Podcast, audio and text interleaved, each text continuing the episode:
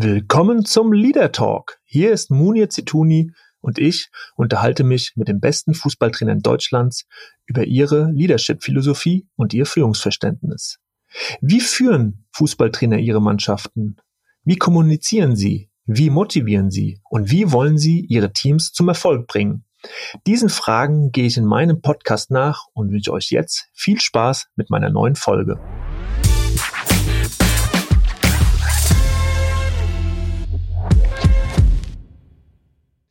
Ja, und ich begrüße euch zu einer neuen Folge von Leader Talk. Und das Schöne an meinem Job ist, dass ich wirklich mit den Menschen reden kann, auf die ich wirklich Lust habe, mit den Trainern zu sprechen, auf die ich schon immer Bock hatte. Und Peter Neuruhr, der heute mein Gast ist, auf den habe ich definitiv Lust. Ich freue mich, Herr Neuruhr, dass Sie heute mit an Bord sind. Ich freue mich auch, Herr Zitudi. Wunderbar. Ja, dann legen wir gleich los, weil Sie sind im Trainingslager im Camp der VDV mit den arbeitslosen Profis und Sie müssen gleich auch wieder ran. Deswegen, ähm, da ich in jedem Podcast die Trainer erstmal vorstelle und sie auch eine gewisse Reihe an Vereinen haben, ja, verliere ich gar keine Zeit, sondern leg gleich los, Herr Neuruhr. 1984 das ist jetzt schon ja fast 40 Jahre her. Ihre erste Station bei TuS Haltern. Ich gehe da mal jetzt durch und Sie können mir nachher sagen, ob ich das alles richtig zusammengefasst habe. Ja. 85, 86 Trainer Westfalia Weidmar.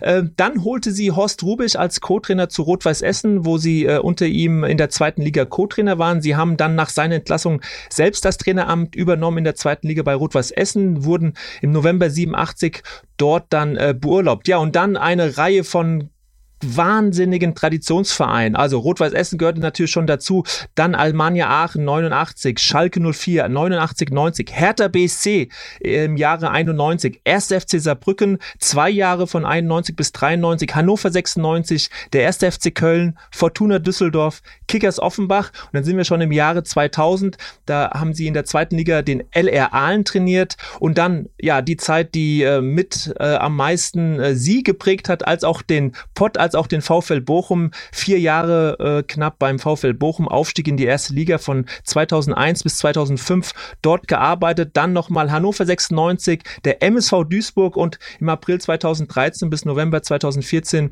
gab es nochmal ein Comeback beim VfL Bochum. Also wahnsinnige äh, Traditionsvereine. Aktuell, Herr Neurohrer, sind Sie Vorstandsmitglied beim Wuppertaler SV, ein anderer großer Traditionsverein im Westen und Sie sind Trainer im Camp der Vereinigung der Vertragsfußballer für Kicker, die aktuell keinen Arbeitgeber haben. So, das habe ich jetzt im Schnelldurchlauf gemacht. Ähm, Herr Neurohrer, äh, diese, diese Zahl an Traditionsvereinen, ähm, das ist schon herausragend, oder? Das ist mit Sicherheit sehr erlebnisintensiv. Einen haben wir sogar noch vergessen, ein Traditionsverein, äh, der auch mal in der Bundesliga war, Wattenstadt 09. Da habe ich mich versucht als Sportdirektor, aber wirklich, es blieb beim Versuch, denn ich habe nach zwei Tagen festgestellt, dass man da bei dem Verein gar nicht arbeiten kann, weil da ein ja mittlerweile, wie sich herausgestellt hat, ein Krimineller den Verein wirklich an die Wand hat fahren lassen. Und äh, ja gut. Wann, äh, das wann war das genau? Das war wann vor war meiner Zeit genau? beim Wuppertaler SV. Ah, okay. Zuletzt quasi. Okay. Mhm. Ganz genau. Also in der Neuzeit quasi. Ja. Und Sie sind noch sehr präsent, Herr Neururer, ähm, bei Sport 1 als Experte. Viele Interviews äh, von Ihnen. Sie sind überall gefragt äh, und werden in den Medien, wenn Sie so vorgestellt werden, ja als ganz einfach als Trainerlegende bezeichnet. Wie wird man das, Herr Neuro? Was, was bringt? man, Erklären Sie uns das kurz. Ähnlich wie, mit einer ähnlich wie mit einem Titel des Professors. Man wird dazu gemacht. man, man, wird dazu gemacht. Ähm, da hat man keinen Dazutun. Ähm, vielleicht bei mir ist es die Art und Weise, wie ich mich in An- und Abführung verkaufe. Äh, immer authentisch geblieben mit allen Fehlern, die ich habe, aber immer geradeaus. Und natürlich auch angeeckt, gar keine Frage. Und von daher ein, ein, ein, ein Merkmal, ein Persönlichkeitsmerkmal, was mittlerweile ja nicht an jeder mhm. Ecke zu finden ist. Und da wird man dann ganz schnell in Verbindung mit einigen Vereinen und in Verbindung mit einigen Ergebnissen, die man erzielt hat, sowohl positiv als auch negativ, vollkommen klar, äh, wird man dann irgendwo mal zur Legende gemacht. Aber die meisten Legenden sind tot, aber ich lebe noch glücklicherweise. Ja, darauf kommen wir später auch nochmal auf dieses Thema. Äh, Herr Neururer, äh, ein wichtiges Thema. Aber zunächst mal die Frage, äh, Sie, Sie spüren also äh, mit Ihrer Authentizität gerade heraus, das ist etwas, was so in der Medienwelt, vielleicht auch in der Welt des Fußballs immer kürzer kommt. Ähm, äh, ist es das, was, was es ausmacht, Ihre Attraktivität und das andere in dem Zusammenhang, Sie sprechen von, von Ihren Fehlern, äh, die wir, die Sie haben. Äh, welche genau sind das denn? Also, oder wie stellen Sie das in Bezug? Ja, wenn ich, mir, wenn ich mir zum Beispiel vorstelle, der Ablauf und der Verlauf meiner Karriere, äh, der liest sich ja ganz schön spannend, weil eine viel große Anzahl von, von, von Vereinen dabei ist. Vereine mhm. eben nebenbei noch die Traditions, äh, Tradition äh, haben. Äh, aber oftmals wird ja auch mit, mit diesem Retter gespielt oder mit diesem Feuerwehrmann äh, gespielt mhm. oder mit diesen Begriffen überhaupt. Und oftmals werden dann Dinge, äh, wie das sich trennen von einem Verein, immer einseitig dargestellt, was einfach einfach ist und, und, und ja, teilweise oberflächlich geworden ist. Äh, bei dem und dem Verein bin ich tatsächlich beurlaubt worden, richtig. Aber mhm. bei einigen Vereinen war es auch der Fall, dass nicht ich beurlaubt wurde, sondern ich den Verein gebeten habe, den Vertrag aufzulösen. Und also grundlegend andere Dinge. Nicht nur, nicht nur vom rein finanziellen, sondern eben auch aus anderen Gesichtspunkten. Wir reden ja nicht im Fußball leider nicht mehr von Ethik und von Moral, von Vertragstreue und ähnlichen Sachen mhm. sowieso nicht. Aber äh, wir müssen vielleicht, vielleicht uns mal dahingehend Gedanken machen, ob wir einige Dinge nicht differenzierter betrachten sollen. Und, da äh, sind Sie jemand, der, der wirklich den Finger in die Wunde legt. Ähm, äh, sie, es sprudelt sozusagen aus Ihnen heraus so eine Haltung, die, äh, die, da geht es viel um Werte auch, Herr Neurohrer. Ja, Werte, die ich im Augenblick äh, ja, leicht verschwinden sehe. Auf jeden Fall werden sie jetzt verwässert und falsch dargestellt oder, oder gelebt. Und, und, und ein Sport, ein Sport kennzeichnet sich selber eine Sportart eben übrigens auch, auch über gewisse Werte. Mhm. Und äh, ich habe immer versucht, bei allen Dingen, die ich gemacht habe, für gewisse Werte wie Gradlinigkeit, wie Ehrlichkeit, wie Respekt und so weiter, hochzuhängen, hochzuhängen und auch meinen Spielern klarzumachen, dass äh, von der Wertigkeit der einzelnen Person, ja, losgelöst von allen menschlichen Komponenten, die Nummer eins genauso wichtig ist wie die 25. Denn äh, allesamt als Team in eine Richtung laufend äh, kann man erfolgreich sein und, und Kleinigkeiten können da äh, äh dem Erfolg im Wege steht. Und, und von daher, es geht los mit Vertragstreue, wie ich gesagt habe, und, und geht mhm. weiter mit, bis Interpretationen der eigenen, der eigenen Möglichkeiten, die ich habe. Äh, die kann ich auch einseitig interpretieren. Und bei mir war es grundsätzlich immer so, natürlich mit, mit recht großer Klappe, wie man im Robot sagt, versehen, habe ich den einen oder anderen Spruch rausgehauen, aber niemals die Tatsache wäre, dass ich mich profilieren wollte damit, sondern grundsätzlich war es bei mir so, das, was ich gesagt habe in der Öffentlichkeit, im, wir reden jetzt von Fußball, in Bezug auf Fußball, sollte meine mhm. Mannschaft schützen, sollte den einzelnen Spieler schützen. Mhm. Und daher war es oftmals auch so, die Mannschaft, der Verein, der Vorstand hat Spiele gewonnen und der Trainer Peter Neurer hat alleine verloren. Das ist mhm. eine Art und Weise, meine, meine Umgangsweise mit meinen Mitarbeitern äh, äh, und mit dem Umfeld, in dem ich da gerade bewege, immer so gewesen. Und äh, das wurde von einigen Leuten aber ab und zu mal fehlinterpretiert. Ich möchte mich hier nicht beklagen, um Gottes Willen. Ich habe so viel Glück gehabt in meinem Leben, äh, in meinem sportlichen Leben so, sowieso, in meinem Privatleben, aber erst recht. Von daher, dass es gar keinen Grund gibt, mich über irgendwas zu beklagen. Aber ich sehe mittlerweile Tendenzen. Ich sehe jetzt mittlerweile Pressekonferenzen oder Statements von meinen äh, jungen Kollegen. Ja gut, die sind ja alle fast jünger als ich, ist klar. Ähm, ja. Da wird mir zu viel plakativ geredet. Da wird, äh, äh, da werden mit Fachtermini rumgeschmissen, teilweise falsch äh, falsch, falsch positioniert, da wird man sich oder macht sich selber sehr, sehr wichtig und, und stellt sich als sehr, sehr wichtig dar und verliert oft, oftmals, verliert oftmals ja, den, den Bezug auf, auf, auf, auf die fußballerische Basis sowieso. Was wünschen Sie sich denn da? Was, was hätten Sie gern mehr? Dass die Jungs, die Trainer, die Spieler authentisch bleiben, authentisch bleiben und vor allem wieder Bodenhaftung bekommen das ist ein super Punkt. Authentizität, das ist quasi das Wort, was in jedem Interview vorkommt. Äh, manche haben Schwierigkeiten, das genau auszusprechen, aber authentisch sein, Authentizität, ein wichtiger Punkt. Und jetzt die spannende Frage, äh, wenn ich auf der Straße jemanden frage, Peter Neurohrer, wahrscheinlich die meisten 10 auf 10 authentisch, äh, der ist so, wie er ist. Wie schafft man das? Ja, indem man genauso das nicht, nicht, nicht schauspielert, sondern wirklich lebt. Das ist entscheidend. Das ist vollkommen entscheidend. Dann liegt es natürlich an deinem Umfeld, ja.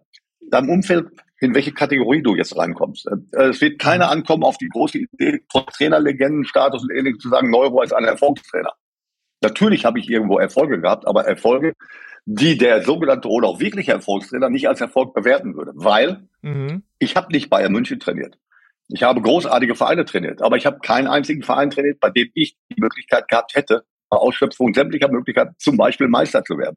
Und das lag nicht an mhm. meiner Blindheit oder an der Tatsache, dass es im Fußball leider oder glücklicherweise, kann man sehen, wie man will, es so ist, dass der Trainer nur imstande ist, nur imstande ist, eine Mannschaft in eine gewisse Richtung zu bringen, abhängig abhängig von mhm. den Qualitäten einzelner Spieler. Sind die Qualitäten nicht da, kann ich nicht davon ausgehen, dass ich meine eigene Trainerphilosophie umsetzen kann, weil es ja gar nicht möglich ist. Entscheidend für jedes System, für jedes taktische Verhalten ist die Qualität der einzelnen Spieler und die Summe der einzelnen Spieler mit dieser Qualität. Und die entscheiden über die taktische Ausrichtung. Wenn ich mir überlege, ich habe habe 619 Pflichtspiele gemacht, Pflichtspiele gemacht als Trainer mhm. in der ersten, zweiten Liga, im Pokal, also eben Pflichtspiele international mhm. und so weiter und so weiter. Davon waren keine zehn Spiele dabei, keine zehn Spiele, ja, die meiner Philosophie entsprachen. Das muss er sich vorstellen. Und das liegt nur daran begründet. Das ist nicht viel. Das ist verdammt wenig, aber das ist doch normal. Wenn ich immer nur Vereine hatte, ich nochmal, ich beklage mich darüber nicht. Ich finde es ja großartig, mhm. hat auch riesen Spaß gemacht. Aber entweder musst du aufsteigen oder du musst die Liga erhalten oder du musst in den UEFA-Pokal. Diese, diese Klammer, du musst Meister werden, hatte ich nie, weil ich hatte keinen Verein, mit dem ich Meister werden konnte. Das heißt, ist der Einflussbereich des Trainers, äh, wird er überschätzt grundsätzlich? Aber grundsätzlich überschätzt. Zum Beispiel die mhm. Einflussnahme eines Trainers während des laufenden Spiels. Da kann mhm. er am Rand Flickflack machen, in die Hände klatschen, pfeifen, schreien, pfeifen, egal was er macht. Der wird von den Spielern heutzutage in dem Stadion, in dem wir sind, gar nicht mehr wahrgenommen. Der kann ja gar nicht wahrgenommen werden. Denn der Spieler, der achtet, was der Trainer, der Spieler, der auf dem Feld steht, der darauf achtet, was der Trainer außerhalb des Spielfeldes macht, ja, der beobachtet das eigene Spiel noch gar nicht. Wie soll er denn mitbekommen, ja, was der Trainer da veranstaltet? Der Trainer kann einwechseln, das ist richtig. Mhm. Der kann in den Pausen eines Spiels bei Verletzung vielleicht mit seinem Kontaktmann irgendwie was sich austauschen. Der kann seinen Nachbarn, seinen Co-Trainer anschreien während des Spiels, der versteht dich. Aber alles andere versteht dich ja gar nicht. Von daher ist die Einflussnahme mhm. in der Woche gegeben, in der du trainieren kannst. Die ist in der Halbzeitpause mhm. gegeben, in der du es ändern kannst und durch Einwechslung gegeben. Aber ob der Trainer wie Pep Guardiola hoch mhm. und runter läuft oder wie früher Ernst Happel nur auf der Bank sitzt und eine raucht, dann hat mhm. im laufenden Spiel überhaupt keinen Einfluss auf die Mannschaft. Gar keinen. Das Schauspielerei, bei einigen, teilweise ist es aber so, dass man sein eigenes Temperament oder sein eigenes Feeling mehr oder weniger äh, versucht dadurch auszuleben. Habe ich volles Verständnis für. Keine, kein mhm. Punkt der Kritik. Aber mhm. ich kritisiere die Betrachter des Fußballs, weil die Betrachter des Fußballs, der Trainer, der Spieler, nur betrachten aus der Weise des externalen Verhaltens. Also entweder gewinnen, verlieren oder unentschieden. Nur da steckt eine ganze Menge mehr dahinter. Wenn ich als Trainer des FC Freiburg in zehn Jahren erfolgreich arbeite, habe ich in diesen zehn Jahren möglicherweise zehnmal die Klasse erhalten. Das ist ein Riesenerfolg. Mhm. Wenn ich mit Bayern München zehn Jahre Trainer bin und ich mindestens neunmal Meister werde, werde ich die zehnte Meisterschaft Runde gar nicht überleben. Weil ich dann nämlich keinen mhm. Erfolg habe, weil ich dann Misserfolg habe. Aber deswegen ist der Trainer, der das Glück hat, Bayern München oder ähnlichen Verein trainieren zu dürfen, doch nicht besser als der Trainer, der im SC Freiburg oder ähnlichen Verein seine, mhm. seine Ziele erreicht. Gut oder schlechte Trainer kann so gut wie keiner beurteilen. Ich kann nur beurteilen, mhm. erfolgreich oder nicht erfolgreich. Und dann muss das ich stimmt. die Umstände sehen. Die Umstände sehen. Warum erfolgreich oder warum nicht erfolgreich? Und muss demzufolge wissen, wie war die Zielsetzung. Ein Trainer, der die Zielsetzung erreicht, ist grundsätzlich erfolgreich. Und jetzt kann man sich über die Art und Weise noch unterhalten. Das stimmt. Da kommen wir vielleicht gleich nochmal eine Frage im, im Anschluss, äh, Herr Neurohrer. Setzen nicht einige Trainer auch genau darauf? Das heißt, sie springen auf, äh, machen dynamische Bewegungen, da geht's lang nach vorne, plötzlich fällt ein Tor und die Medien berichten, Mensch, der Trainer, der hat genau die richtigen Impulse gegeben. Ist das mittlerweile auch das, was die, die, die Zuschauer mehr oder weniger auch annervt? Also, dass diese Überhöhung und diese externe, externe Betrachtungsweise der Medien gerade so ein bisschen auch dafür sorgt, dass die Trainer immer unauthentisch authentischer werden. Das ist mit Sicherheit ein Punkt. Gar keine Frage. Mhm. Es gibt nicht alle. Es gibt aber durchaus mhm. den einen oder anderen, der eine Rolle spielt. Mhm. Ja? Der im Prinzip wirklich irgendwas da aussieht, verkörpert. Aber man muss doch als Trainer überlegen, welche Wirkung habe ich auf wen? Mhm. Wenn, dann will ich Wirkung auf meine Mannschaft haben. Und nicht Wirkung auf den Betrachter. Oben auf der Haupttribüne, mhm. der den Trainer beobachtet, der muss ein scheiß Spiel sehen. Denn es macht keinen Spaß, einen Trainer zu beobachten. Ob der jetzt da sitzt oder ob der hin und her rennt. Ja, ich komme nur ins Stadion, um ein Spiel zu sehen. Und auf diese ja. Spiele will ich als Trainer doch Einfluss nehmen. Und, und die Qualitätsbeschreibung der Fans, der Zuschauer, der neutralen Zuschauer, der Medien, mhm. ist doch eine total oberflächliche, weil ich kann doch nur dann sagen, gut oder schlecht, richtig oder falsch, ja, wenn ich zum Beispiel mit bei der Spielersitzung bin, wenn ich also die Aufgaben, die der Trainer der Mannschaft gegeben hat, den Matchplan, wenn ich den selber kenne, kein Zuschauer kennt den Matchplan und ich sehe doch selber bei mir, wenn ich als, als, als Fußballfan im Stadion bin, ja, und ich bin bei jedem Heimspiel von Schalke 04 zum Beispiel, da ertappe ich mich doch selber auch dabei und sage, das kann doch wohl nicht wahr sein. Was ist das denn für eine Aufstellung? Mhm. Warum spielt der denn mhm. und warum spielt der denn mhm. nicht? Die blödeste Frage, die man überhaupt stellen kann. Denn das, mhm. warum wer spielt und wer nicht, kann nur einer beurteilen. Und zwar der, der mhm. jeden Tag mit der Mannschaft zusammen trainiert und mit dem Spieler zusammen trainiert. Kein anderer hat die Möglichkeit, das zu beurteilen. Wer kann denn beurteilen, ob die taktische Maßnahme vom Spieler X, Y oder Z während eines Spiels erfüllt wurde oder nicht? Doch nur derjenige, der die Aufgaben auch kennt. Mhm. Aber jeder bildet sich ein Urteil. Mhm. Es ist so, ich beschwere mich darüber nicht. Ich habe nur, die, ich sehe nur mehr oder weniger die Gefahr, dass wir mehr oder weniger zu 0815 verkommen. Mhm. Verkommen dahingehend. Wir sprechen nur noch in plakativen Dingen. Ja, wir reden nur noch vom Vertikalfußball. Bei mir wurde auch noch ein Steilpass gespielt. Das hat aber jeder verstanden. Beim Vertikal mhm. wissen einige nicht, wo sie herlaufen sollen. Ja, wir spielen von, von irgendwelchen ja, Rhythmen abgesehen mit einem, mit, mit, mit einem falschen Neun. Ja, wir spielen mit, mit eigenartigen Systemen, die keiner nachvollziehen kann. Wir spielen alle gegen den Ball, wissen aber nicht, was wir mit dem Ball anfangen. Also mhm. immer nur Floskel und, und, und Klischees und wie auch immer, die mich mit Verbindung mit irgendwelchen Fachtermini dann das was ganz Besonderes darstellen. Und habe nur ein Problem. Wenn ich mich bei der Mannschaft genauso verhalte wie bei den Pressekonferenzen und bei den Interviews, mhm. dann sehe ich irgendwo mal, wenn es nicht eine außergewöhnliche Mannschaft ist, ja, dass die Mannschaft mich gar nicht versteht. Die wissen gar nicht, was ich da rede. Und diese Entwicklung haben wir. Mhm. Wir haben einige, einige, einige äh, Tools mittlerweile, einige Skills zu auszufüllen und äh, äh, Sie sind gut unterwegs, Bitte? Herr Neurora. Ja, ja, genau. Sie sind gut unterwegs mit ja, den ja, Fachbegriffen. ja. Worüber reden wir? wir? reden ja nur noch vom vertikalen Spiel, wie ich gerade gesagt habe. Ja? Mhm. Und, und Ballbesitz und, und Laufleistung. Ja, bei irgendwo für Sport 1 das Spiel mitkommentieren dürfen, äh, was riesig Spaß gemacht. Nachher in der Analyse stellten wir fest, ich glaube, es war Nürnberg gegen Bayern München. Die Nürnberger sind im Schnitt 2,3 Kilometer mehr gelaufen als die Bayern. Sage herzlichen Glückwunsch, sollte ich das mhm. gut finden oder schlecht finden? Die Laufleistung ist aber besser bei jedem Einzelspieler. Sage ich, aber steht 4 zu 0 für Bayern München. Und wenn die nur hinterherlaufen, interessiert mich die Laufleistung überhaupt nicht. Laufleistung interessiert mich im Bezug auf Trainingssteuerung mhm. und nicht auf Beschreibung des, der Qualität Ebene des jeweiligen Spiels oder Spielers. Wenn ich dann sehe, ja, Ballbesitz, Fußball, ja, herzlichen Glückwunsch. Wo habe ich den Ballbesitz? Das zu entscheiden. Wenn ich dann höre, wir spielen gegen den Ball. Ja, wunderbar, schön, dass alle gegen den Ball spielen, aber irgendwann habe ich den Ball immer. Was mache ich dann? Mhm. Dann habe ich keinen Plan. Ja? Und so weiter und so weiter. Wir nehmen uns Trainer uns ab und zu mal viel, viel, viel, viel zu wichtig und wir verteidigen mit irgendwelchen irrationalen Aussagen in Bezug auf eine herrliche Sportart. Ja?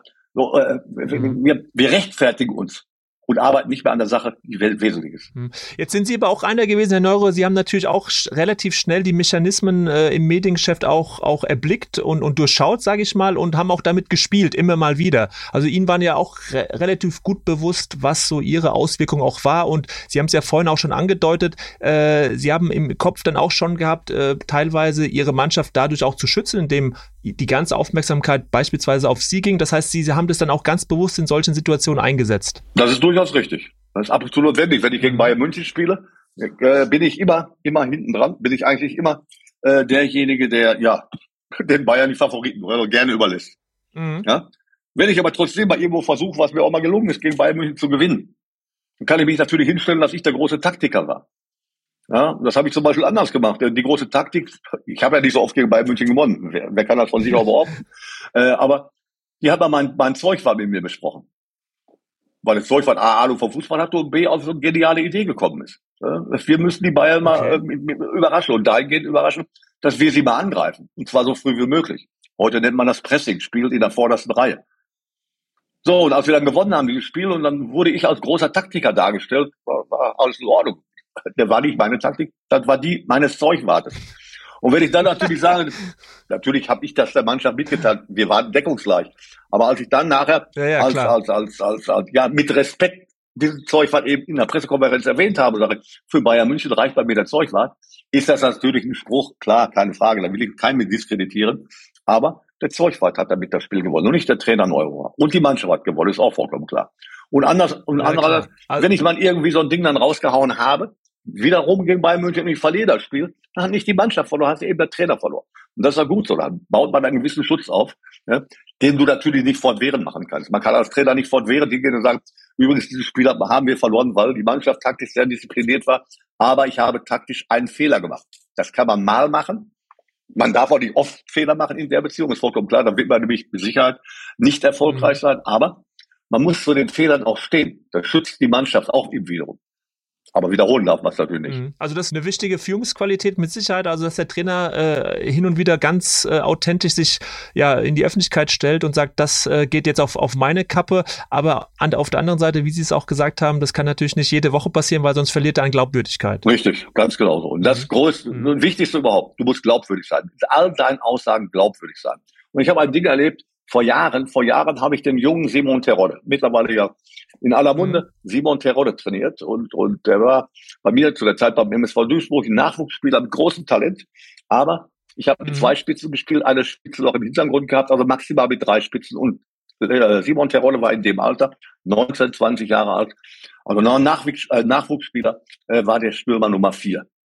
Wunderbar, das habe ich dem Simon gesagt am Anfang der Saison, Gut, du hast bei mir leider keine Chance. Du kannst trainieren, wie du willst. Du hast keine Chancen äh, zu spielen. Dorsch Kumar, Macchiadi, Sandro Wagner, den wir von Bayern München mhm. geholt haben, waren ihm weit voraus zu dem Zeitpunkt. Ich habe gedacht, Simon, ich kann dir aber gerne helfen, einen neuen Verein zu besorgen.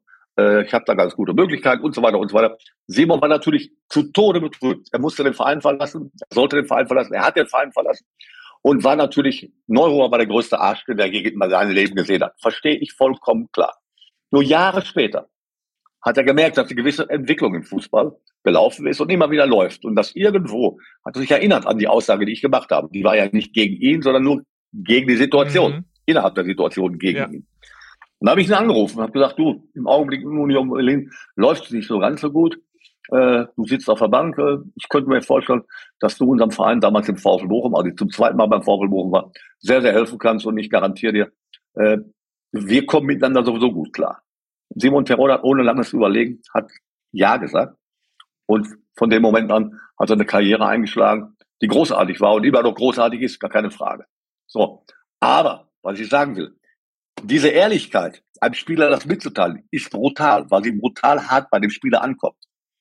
Aber mit Häufigkeit dieser Aussagen in Verbindung mit einer guten Entwicklung wird derjenige, der damit erst konfrontiert wurde, sagen, das war zwar hart, aber der Trainer war ehrlich zu mir. Ich hätte auch sagen können, du kannst trainieren, du kriegst deine Chance und gib alles und hau dich rein und du musst nur geduldig sein. Dann trainiert der Spieler und macht und tut und egal, wie, der sieht da irgendwo ein, ich krieg keine Chance. Dann wäre er doch berechtigt sauer auf den Trainer. Absolut. Von daher kann die Wahrheit eben verdammt wehtun, aber die kann hilfreich sein. Und das muss man oder sollte man als Trainer grundsätzlich auch immer im Auge halten. Hm. Hm. Jetzt ist es ja so, Herr Neurohre, Sie haben es vorhin schon angedeutet, so Sie gelten als als als Rettertyp, als Feuerwehrmann und äh, haben das an ganz vielen Stationen auch erlebt.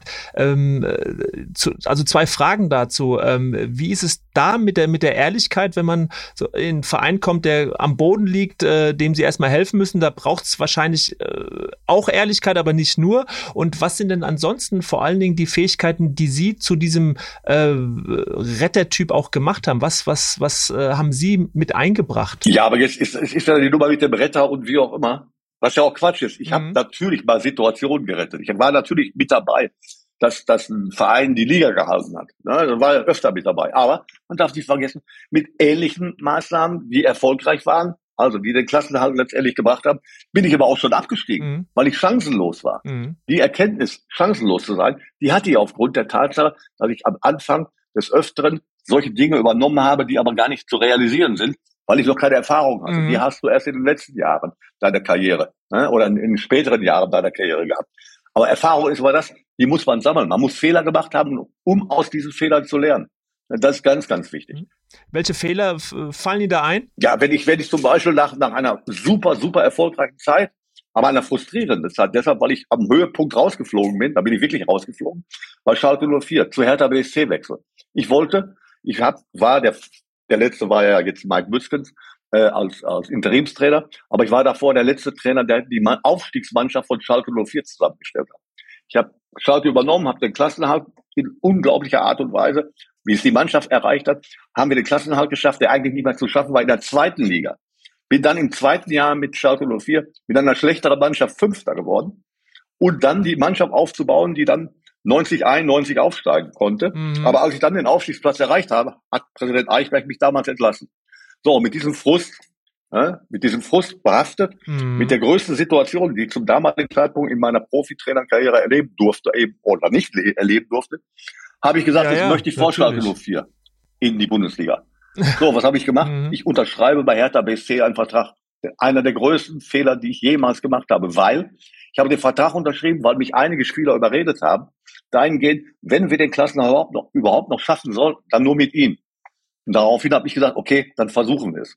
Mir war es aber klar, dass ich mit dieser Mannschaft null Chancen hatte, weil der damalige Manager Reinhard Roder mir eine Mannschaft präsentiert hat, die aber gar nicht mehr Existenz war. Da waren vier, fünf Spieler, mhm. Leistungsträger, die haben kein einziges Spiel gemacht bei mir, weil sie eben schwer verletzt waren. Das wusste ich aber nicht. Das habe ich erst später erfahren.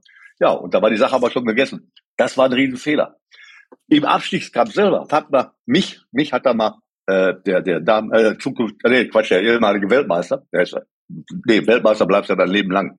Der Christoph Kramer gesagt, den ich beim VfL Bochum äh, im, im Mittelfeld hatte, neben Leon Goretzka, der hat mal gesagt, ja, auf die Frage hin, was ich denn für ein Typ sei, ja, scheißegal, was für ein Typ er ist, äh, der hat mich so lange stark geredet, der hat von Weltklasse gesprochen, bis ich mich plötzlich genauso gefühlt habe und letztendlich dann auch so gespielt habe in einer Extremsituation, in der wir da waren, kurz vorm Abstieg mit VfL Bochum, mit, mit Leistungsträger Kramer, 20 Jahre alt, Leon Goretzka, 17,5, 18 mhm. Jahre alt.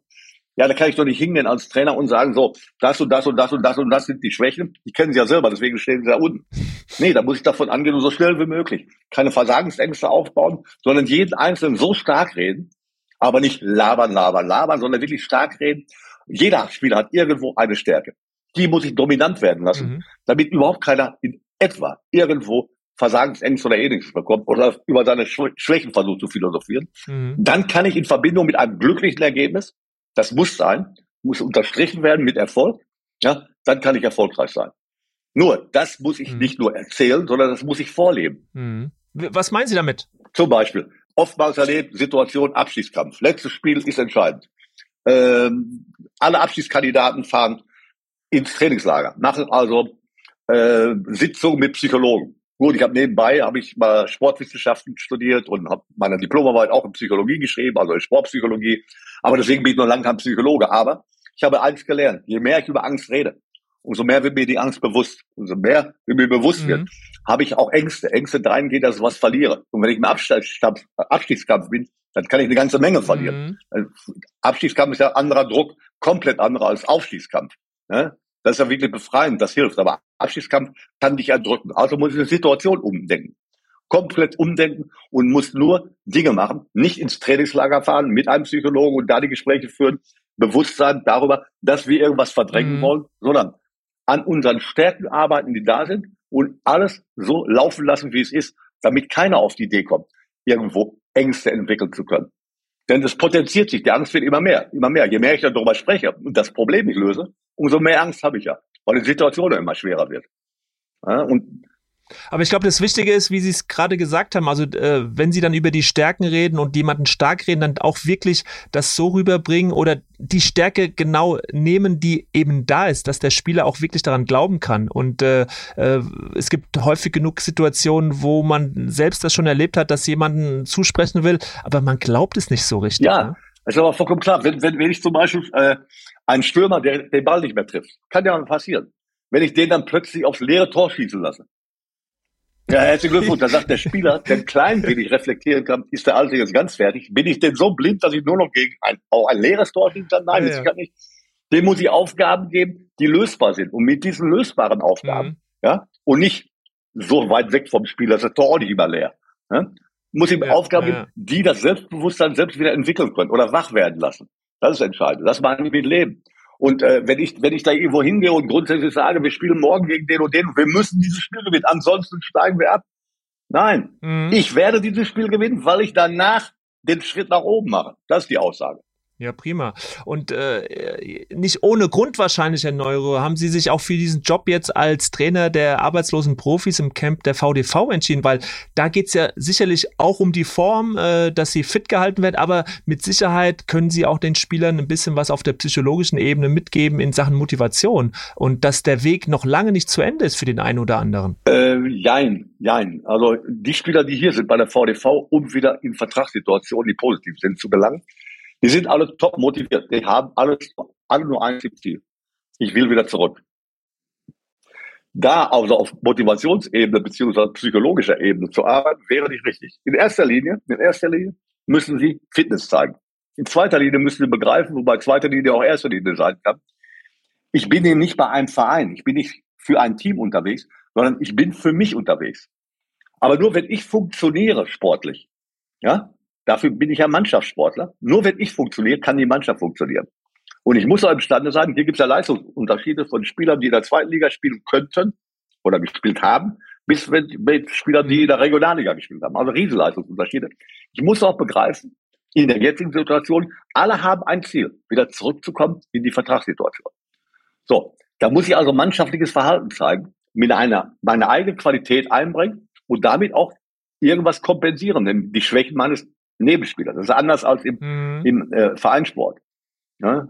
Im, im, im, Im Club, im Verein gibt es Sanktionen für eine bestimmte Sache. Hier brauche ich keine Sanktionen auszusprechen, denn hier macht ja jeder alles nicht für die VDV, sondern für sich selber. Jeder Lauf, der gemacht wird, der wird ja nicht für mich gemacht. Der wird auch nicht für den Club gemacht, der wird für sich selbst gemacht. Und die Spiele, die wir machen, spielt jeder für sich selbst, um sich selbst darzustellen.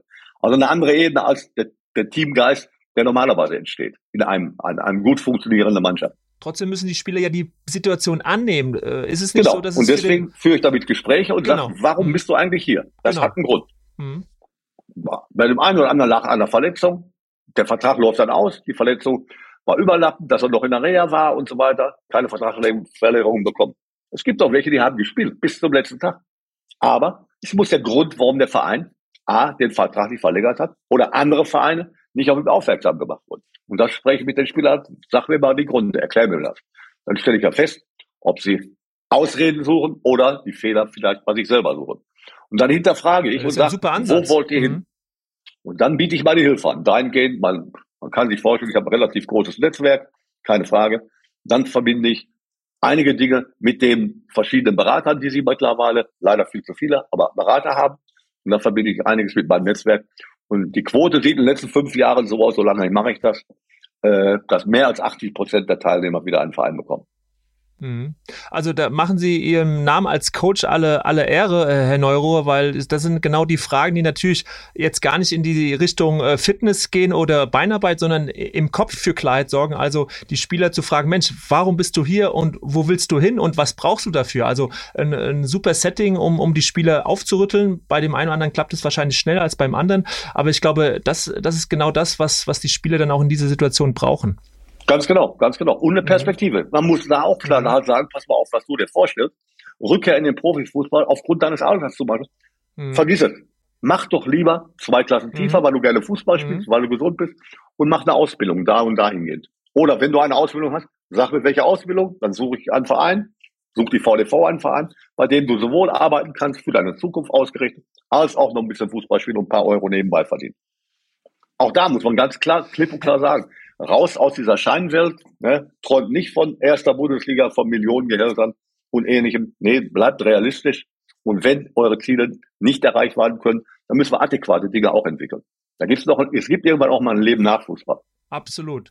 Und äh, wenn ich Sie so reden höre, Herr Neurohrer, Ihre, Ihre positive Art und die Dinge immer wieder auch aus einem positiven Blickwinkel zu sehen, äh, überhaupt Ihre, Ihre, äh, ja, äh, ihr Wesen, äh, das äh, doch äh, dahin zieht, äh, Dinge mitzuteilen, den Menschen auch mitzugeben, habe ich mich, und das ist wirklich eine persönliche Frage auch von mir, weil ich mich das gefragt habe, wo, woher kommt das? Woher bringen Sie das mit? Wie sind Sie quasi groß geworden? Und können Sie kurz uns mal einen, einen Einblick geben, wieso der Peter Neurohrer ja so, so ist, wie er ist? Äh, hat das äh, Gründe, dass Sie stets auch immer schauen, die Dinge äh, positiv zu sehen und, und auch dieses Mitteilungsbedürfnis haben, weil Sie äh, auch und sehen, dass sie Menschen, Spielern etwas mitgeben können. Gut, mein Lebensweg ist nicht unbedingt derjenige, äh, äh, der Weg, den, den man sich so als Bundesliga-Trainer äh, erträumt hat. Äh, ich habe, ich war chancenlos. Ich war chancenlos. Ich fange mal an. Ich wollte Fußballprofi werden. Das musste ich im Alter von 17 Jahren, trotz, wie man mir sagte, Talent genug, musste ich einstellen, weil ich eine schwere Sportverletzung hatte. Äh, ich wollte der jüngste Trainer, äh, Spieler in der zweiten Liga Nord, war das damals, beim DJK Gütersloh werden. Mhm. Ein Probetraining, alles wunderbar und schön. Und am letzten Tag des Trainings, mit Abschluss des Vertrages, habe ich mir das Sprunggelenk gebrochen, Wadenbein gebrochen, Mittelfuß gebrochen, alle Bänder abgerissen und bin drei Jahre lang an Krücken gegangen, konnte mich nicht mehr bewegen und gar nichts. Der Traum mit Profifußball war vorbei. Dann habe ich mich in An- und Abführung zurückgekämpft wie ein Wahnsinniger. Ich habe dann auch kein Fußball gespielt, sondern mehr getreten, weil ich nur im athletischen äh, Bereich unterwegs war. Äh, und und habe dann es geschafft, noch in die dritte Liga zu kommen. Dritte Liga, wunderbar, war ja schön, konnte ich mein Studium mitfinanzieren. Das erste Studium war Germanistik, Geschichte und so weiter und so weiter. Dann habe ich Diplomsport studiert, weil ich unbedingt im, im, Raum Köln, in Köln herum, unter den Flutlichtmasten des Müngersdorfer Stadions was machen wollte, weil ich zu dem Zeitpunkt Fan vom 1. FC Köln war. Also war dann in der Schule unterwegs, habe nebenbei äh, äh, noch Fußball gespielt, in, in wie gesagt, in der dritten Liga. Dann bin ich Spielertrainer mhm. geworden in der zweithöchsten Amateurklasse.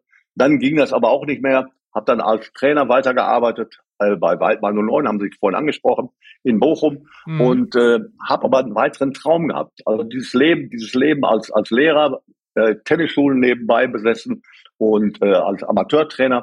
Es war wunderbar. Ich habe schön in abgesicherter Armut gelebt. Es war herrlich. Das Leben war wunderbar. ja, und äh, aber ein mhm. Traum, den ich noch hatte. Ich wollte Fußballprofi werden, hat nicht geklappt, aber ich hatte einen anderen Traum. Ich will Bundesliga-Trainer werden. Und jeder hat mich für verrückt erklärt. Wie willst du, kein Nationalspieler, kein Bundesligaspieler, wie willst du das machen? Ich habe mich dann teilweise beworben bei verschiedenen Bundesliga-Vereinen als Konditionstrainer mit Diplom-Sportabschluss und, und, und, und, und. Und habe meinen Namen nicht gekannt, also die Sache gleich weggelegt. Hat mir ein Präsident erzählt, bei dem ich nachher auch dann Trainer wurde. Und dann habe ich durch Zufall äh, bei einem Lehrgang, äh, Trainerlehrgang für den DFB, für die A-Lizenz damals einen Horst Rubisch kennengelernt. Und Horst kannte mich nicht. Ich kannte ihn, logischerweise. Ich kannte ihn nicht, aber ich wusste, wer er war. Und äh, wir verstanden uns aber sofort gut. Und zusammen mit Michael Henke und Michael Krüger, auch zwei Trainerkollegen, haben wir diese A-Lizenz gemacht. Und der lange Rubisch sagte dann irgendwann mal zu mir, du, äh, wenn wir dann den Lehrgang hier gemeinsam schaffen und ich dann Profitrainer werde, äh, ich hole dich, wenn du Lust hast, als Co-Trainer. Ich sage, ja, alles klar, so weißt du gut. Dann habe ich zwei Jahre lang verständlicherweise vom Horst nichts mehr gehört, äh, mein, weiter meine Arbeit gemacht, ging an einem Sonntagabend bei mir zu Hause das Telefon und äh, ja, äh, hallo Horst hier. Entschuldigen Sie bitte, äh, Peter Neuruhr. Wer ist da bitte? Horst. Entschuldigung, welcher Horst? Rubesch, du Arsch. Oh, sag ich lange, ist aber schön, dass du anrufst. Was kann ich für dich tun? Zwei Jahre nichts gehört von dir. Wenn du Lust hast, kannst du morgen anfangen. Das war ein Sonntagabend. Und am nächsten Morgen um neun Uhr sollte ich an der Hafenstraße bei Rotfass essen sein. Ich war beim Schuldienst. Ich habe beim Schuldienst, habe Tennisschulen gehabt und so weiter und so weiter. Ja, hat meine Frau mich angeguckt, die mich in der schwärzesten Stunde meiner, meiner privaten Lebens kennengelernt habe, habe ich alles, was ich hatte, auf eine Karte gesetzt, habe Scheiße gemacht, habe gezockt wie ein Irrer und habe alles verloren und war also null und nichtig. Es ging gar nichts mehr. Da habe ich meine Frau kennengelernt, der größte, glücklichste Moment in meinem Leben. Also, die hat genickt und meinte, ja, wenn du es meinst, dann mach es. Dann habe ich gesagt, Horst, der für mich schon alles ausgehandelt hat. Okay, ich bin morgen früh da. Habe ich meinen Schuldirektor angerufen und sage, übrigens, ich komme morgen nicht mehr. Mir hat das keiner geglaubt. Meine Eltern hätten mich enterbt, aber ich habe gedacht, das ziehe ich jetzt durch, das ist meine Lebenschance. So, und dann war ich im Profifußball. Zwar nur als Coach. Herr Neurohre, eine Frage muss ich Ihnen jetzt stellen. Was lernen wir daraus? Man soll seinem Traum folgen. Grundsätzlich. Und auf dem Weg grundsätzliche Linien einschlagen. Und da gehört eben diese Gradlinigkeit, von der ich gesprochen habe, die Ehrlichkeit mhm. und der respektvolle Umfang äh, dazu, ja, allen Menschen gegenüber. Und dann hat man die Chance. Mit Absolut. Glück, mit Glück, mhm. klar, wenn ich Horst Robisch nicht kennengelernt hätte, würde ich heute noch, ja gut, jetzt wäre ich Rentner, von mir aus, äh, hätte ich aber niemals ein Bundesligaspiel gemacht. Das war Glück, aber wenn du dann das Glück hast, mhm. dann musst du das Glück natürlich bearbeiten. Wenn du in der, durch die Tür Führen muss dich jemand. Aber wenn du dann durch bist, dann musst du zusehen, dass du klarkommst. Und da habe ich auch viel Glück gehabt, die richtigen Vereine im richtigen Moment, teilweise Fehler gemacht, die ich aber kompensieren wollte. Und wenn am Ende dann mit der Art und Weise, wie ich unterwegs war, wie ich gerade gesagt habe, über 30 Jahre im Profifußball rauskommen und mittlerweile, ja, wie gesagt, über 600 Pflichtspiele, dann kann alles nicht falsch gewesen sein. Natürlich gibt es wahnsinnige Kritiker. Dafür bin ich auch zu extrovertiert alle Leute sind nicht auf meiner Seite. Aber es gibt wenige Leute, die sagen, Neuerer, auch wenn es noch so ein großes Arsch ist, sagt man schnell im Robot, aber ehrlich ist er wenigstens. Mhm.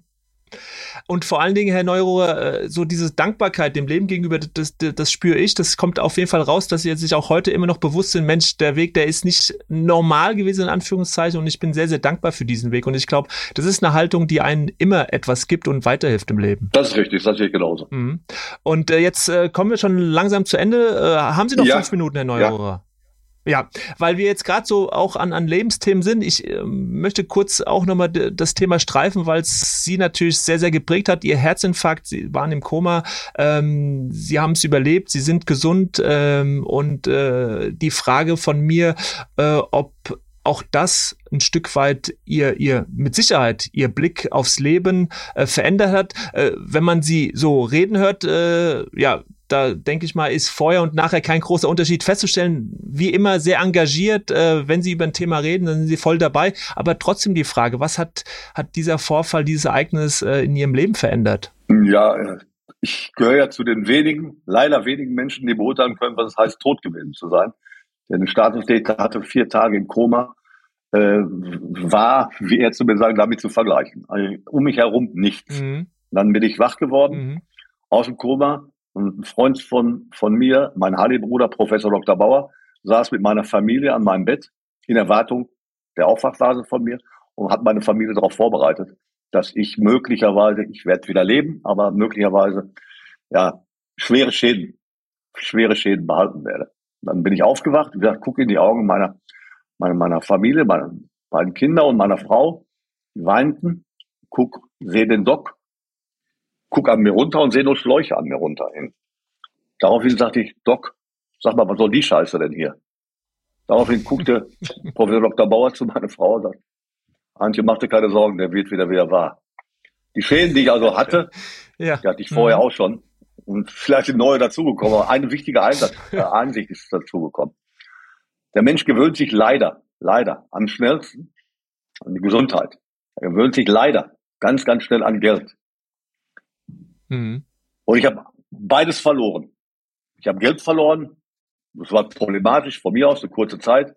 Aber meine eigene Schuld. Und habe das Geld dann wieder gewonnen. Das kann man sich erarbeiten. Also Geld ist vollkommen egal. Man braucht es zum Leben.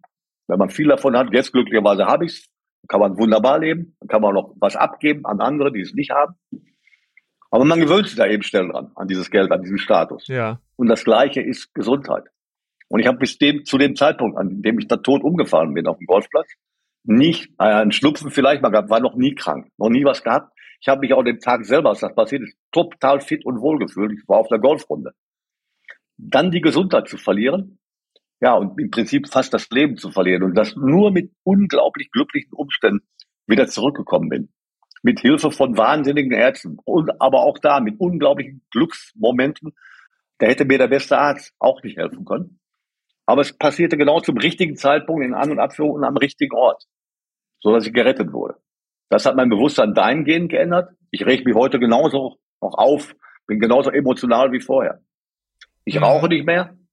Ich trinke keine härteren Dinge mehr. Früher auch mal ein Whisky nach dem Spiel oder was weiß ich, ein Sambuka nach dem Essen. Das mache ich nicht mehr. Ich mhm. trinke mal ein Weinchen. Ich trinke auch zwei, drei Weinchen, kein Thema. Ich rauche nicht mehr. Mein Werbevertrag mit Marlboro ist gekündigt worden, sofort.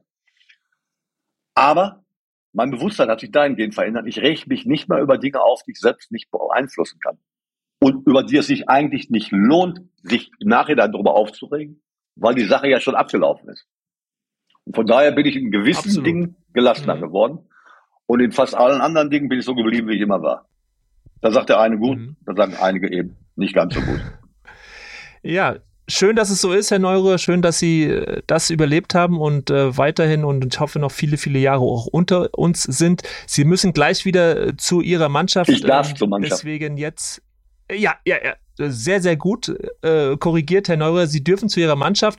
Die letzte Frage jetzt an Sie. Drei Trainer und äh, da haben Sie mit Sicherheit als Kollegen einige erlebt. Ähm, äh, welche drei Trainer würden Sie ähm, ja benennen wollen, die sie geprägt haben, vielleicht auch, äh, äh, vor denen sie einen großen Respekt haben, die sie bewundern. Einfach mal drei Trainer, die so für sie, äh, für die drei Top-Trainer stehen, die sie so im Kopf haben. Also drei Trainer, die mich geprägt haben, wüsste ich nicht.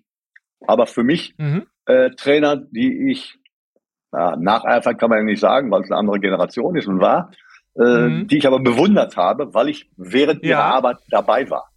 Nur dann kann ich es ja beurteilen, wie ja. ich sage. Einmal mhm. klar vom menschlichen her, habe ich gerade gesagt, vom menschlichen her und äh, von, vom, vom Habitus her.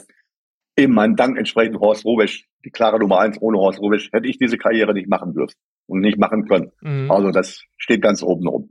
Wenn wir von Fachlichkeit und ähnlichen Dingen reden, ich habe Brian Clough bewundert, damals bei Nottingham Forest. Aha. Da war ich mhm. mal, habe mir Trainingseinheiten angeguckt, habe mir Sitzungen angeguckt, habe die Art und Weise, wie er gearbeitet, angeguckt. Sagt den heutigen Trainern wahrscheinlich gar nichts, kennen die Leute nämlich nicht.